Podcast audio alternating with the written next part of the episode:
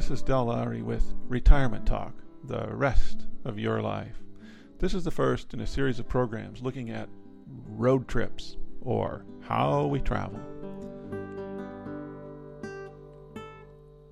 Travel is high on the list of most recent retirees. Road trip is a favorite phrase. Hit the open road. Wouldn't it be nice to just go out and turn the key and drive away from it all? Now, we may jet off to foreign lands, but almost all of us want to see America. And what better way than a road trip? One of the first questions newly retired travelers face is Do I take my car or buy an RV? If so, what kind? Are there other choices that may be even better? In this series, I want to explore the advantages and disadvantages of different types of transportation.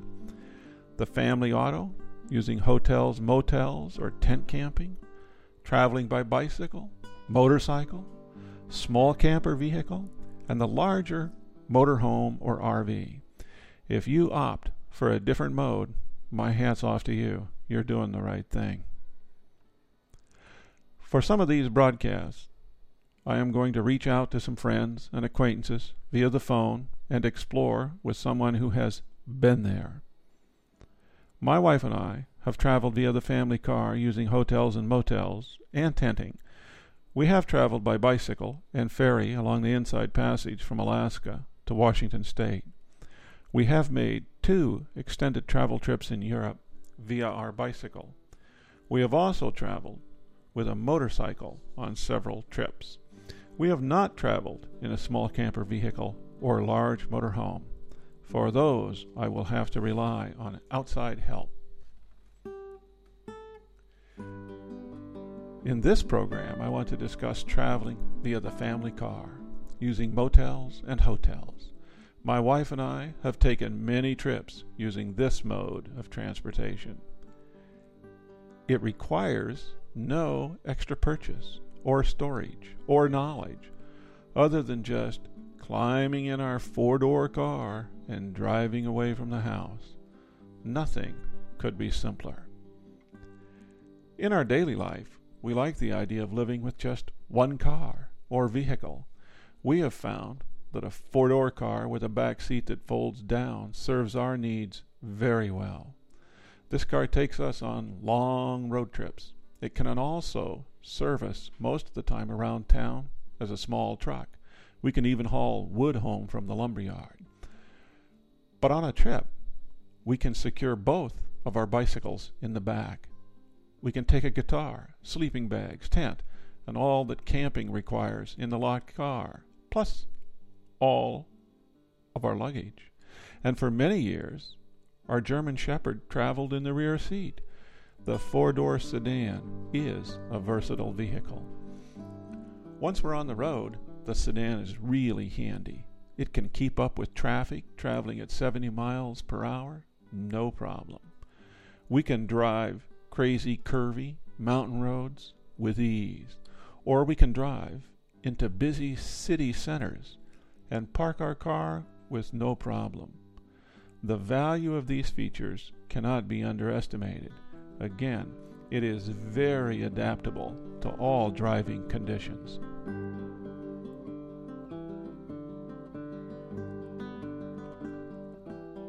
Another big advantage of traveling with our car is that my wife doesn't have to cook. I am on vacation, she says. Now, don't get me wrong, my wife loves to cook, but I don't want to cook when I'm on vacation, she adds. Vacations are supposed to be different. No cooking for me. I don't object because that means I don't have to do dishes. Another great aspect of not cooking is finding wonderful restaurants all over the country. A little hint at finding a good restaurant is to always leave the main road. If it is a couple of miles into the downtown area or wherever, we always go the extra mile or miles. For good food, we have found that we need to drive or walk around the downtown. Sometimes we will stop people on the street and ask if they can recommend a good place for lunch or dinner. We have rarely been disappointed, but it has always been worthwhile to drive away from an interstate and find the downtown. For one thing, you get to see the town, get out of the car, walk along the streets, look in the windows, and perhaps strike up a conversation with a local. After all, seeing something different and meeting people that live there are some of the main reasons for traveling. When I go to Michigan, I don't want to camp in a campground someplace and meet people from Illinois, Florida, Georgia, and Texas. When I'm in Michigan, I want to see Michigan. We do the same for coffee shops, and we always stop for coffee. After all, we live in the Pacific Northwest, where good coffee is a staple of life. Again, it is off the interstate and into a downtown area. Most of the time, we find a small, funky local place that has flavor not only in its coffee, but also its atmosphere. Here's where we find modern art, young people, and local folks. This experience is highly valued in the way we travel.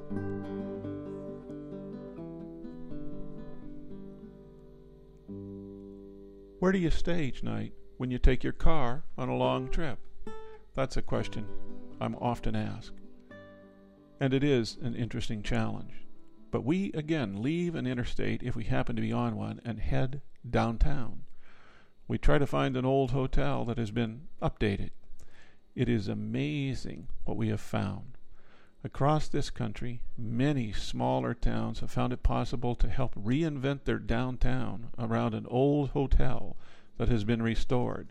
We have found some beauties.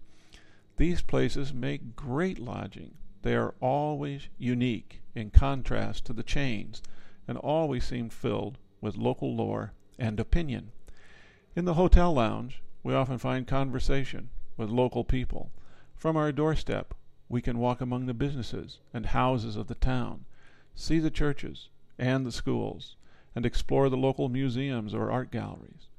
When we drive out, we always feel like we have seen Wallace, Idaho, Tonopah, Nevada, Arcadia, California, or wherever we might be. After all, that is why we are traveling.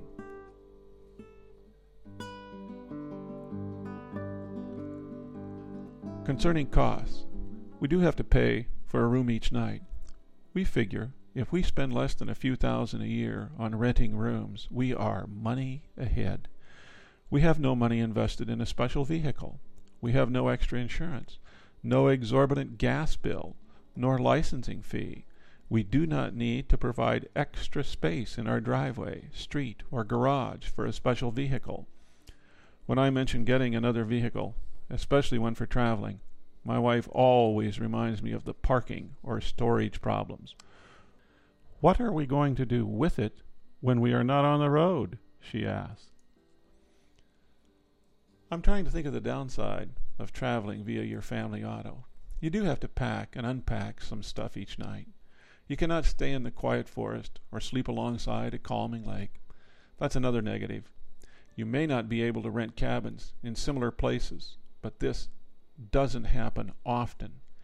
If you want the quiet forest and calming lake, you will have to carry a tent and sleeping bags in your vehicle. It can be done, and we will talk about that in another series treating travel and retirement. We love a road trip in the family car. We feel free and like we are truly on vacation.